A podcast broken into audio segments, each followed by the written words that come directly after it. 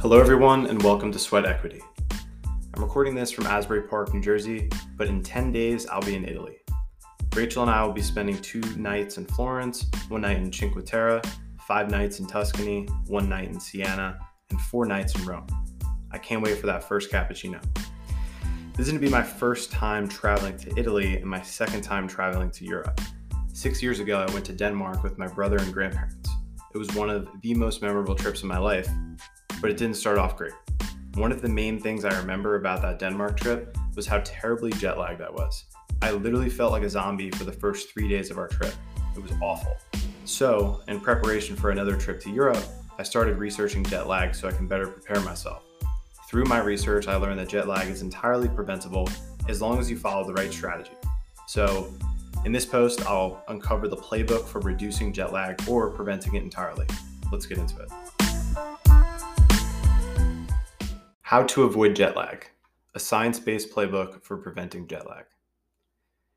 My first three days in Denmark sucked. Luckily, it was a fourteen-day trip, but man, those first few days were the absolute worst. It was the summer between graduating high school and starting college. I was working at Rutgers University, making sure our winless football team was getting fed. In my free time, I reffed the volleyball league at my high school and filled any other time with working out. I was very busy, so when my grandparents offered to take my brother and I on a trip to Denmark, I was thrilled. But there was one issue. I had just spent weeks building this workout program inspired by Ben Greenfield's Beyond Training, and I had been following it to an absolute T. The workouts would literally take me three plus hours to complete, but they got me super fit. Anyways, our trip to Denmark was going to disrupt my program, and for some reason, I thought I was going to lose all my progress by taking off a couple weeks. Disclaimer, no muscle was lost on our trip, and it was stupid to think that a two-week trip is going to impact two years of consistent lifting. Consistency over time is everything. To compensate for the two-week workout hiatus, I thought it would be a good idea to absolutely crush myself the few days leading up to departing for Denmark, to make up for the time I wasn't going to be working out while abroad. Little did I know, this was a terrible idea. We had a late afternoon flight out of Newark and arrived in Copenhagen in the morning. I got zero sleep on the flight, which was probably a product of how sore my body was from working out super hard the days leading up to and on the morning of our flight, and the copious amounts of coffee I had drank before taking off. Looking back on this, my actions leading up to and during the flight were an absolute recipe for disaster. I remember landing in Denmark and being so excited to be there, but so tired that I was absolutely miserable. Our aunts, uncles, and cousins greeted us at the airport with signs, Danish flags, and huge smiles. I hugged all of my family members, and I was so happy to see them, but on the inside, my head was like super foggy. I was fighting to keep my eyes open, and I literally just felt like I could pass out at any moment. I had a severe case of jet lag. All I wanted to do was sleep, but no, you can't sleep. You have to stay up in order to adjust to the new time zone. So what did I do? I pounded more coffee and pushed through it. Three espressos later and a series of caffeine crashes, it was finally time for bed. I closed my eyes and prayed for a good night's sleep, but I couldn't fall asleep. I didn't, I really didn't understand. I was so tired earlier in the day and I literally felt I literally felt sick, but now that it was finally time for bed, I had a new boost of energy. My internal clock was still set to New York, and the lack of sleep, physical exhaustion, and excessive caffeine weren't helping me adjust.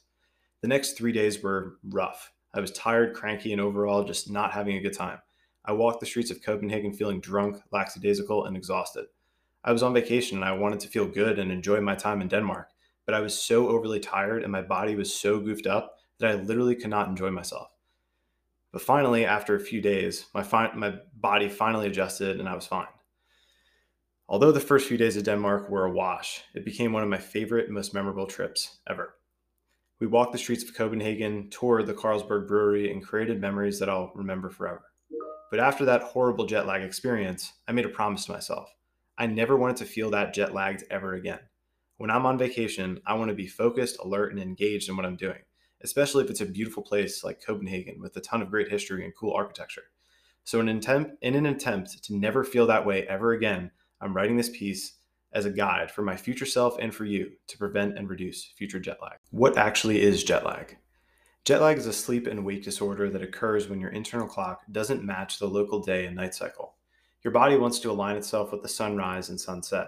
So when you travel across time zones, it puts a major strain on your body, resulting in difficulty sleeping, daytime sleepiness, brain fog, physical exhaustion, emotional distress, and stomach issues. The symptoms you feel during that transition period where your body is trying to align itself with the local time is called jet lag. Here are a series of factors that influence the likelihood and severity of jet lag. Sleep prior to traveling, time zones crossed, distance traveled, arrival time, caffeine, fatigue, alcohol, stress, age. But the thing is, avoiding these factors isn't going to totally eradicate your jet lag. So how can you prevent or reduce jet lag? Jet lag can have terrible effects on vacations and business trips. Nobody wants to feel shitty during the relaxing vacation or out of it for their important business meeting. Fortunately, there is a way to prepare for jet lag so you don't have to experience the effects.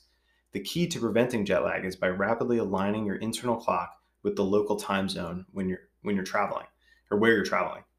For short trips, you can avoid jet lag by never adjusting yourself to the local time. So for example, if you're traveling from New York to Austin for a couple of days, since it's only a one hour time change, you'd probably be safe by just staying on the New York time for the duration of the trip.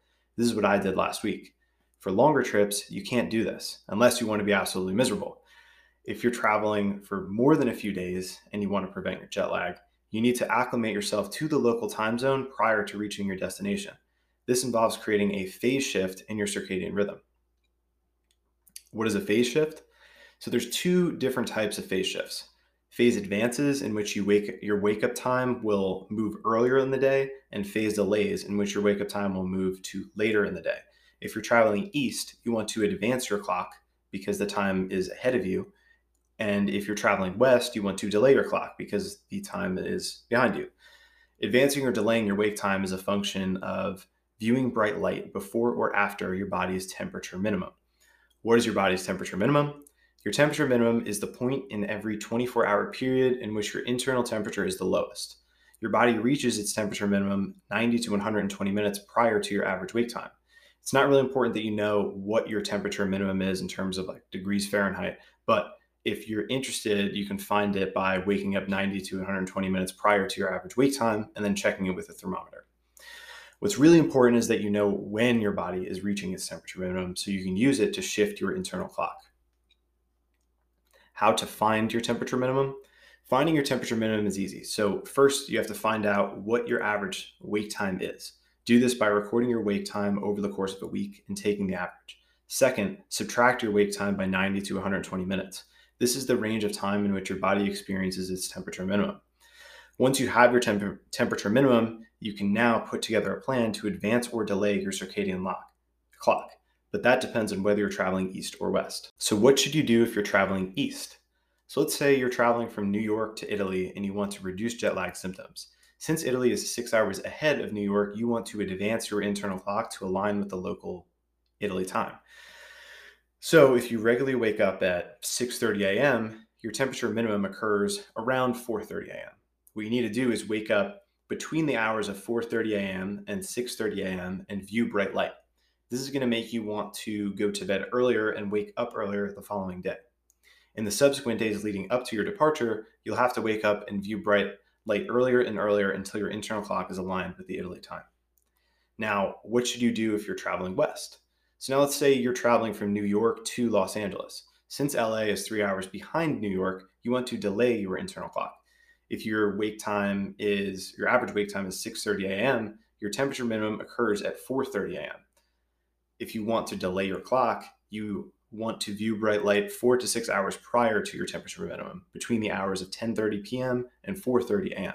This is going to make you want to go to bed later and wake up later the following day.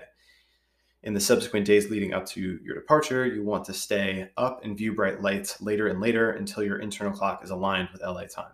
All right, so now we're done with all the sciencey stuff. Let's dive into how to create a jet lag prevention schedule. How to create a jet lag prevention schedule. So there's this awesome tool called Jet Lag Calculator, and there's a few that I found online, but basically what you do is you plug in your average bedtime, temperature, or departure city, departure time, arrival city, and arrival time, and it automatically creates a schedule you can follow follow to prevent jet lag.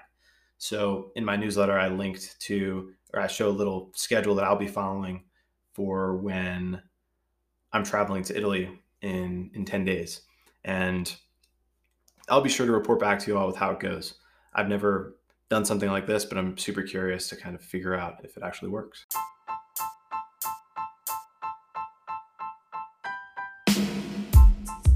That's all for today. Thank you for listening, and I'll see you next week.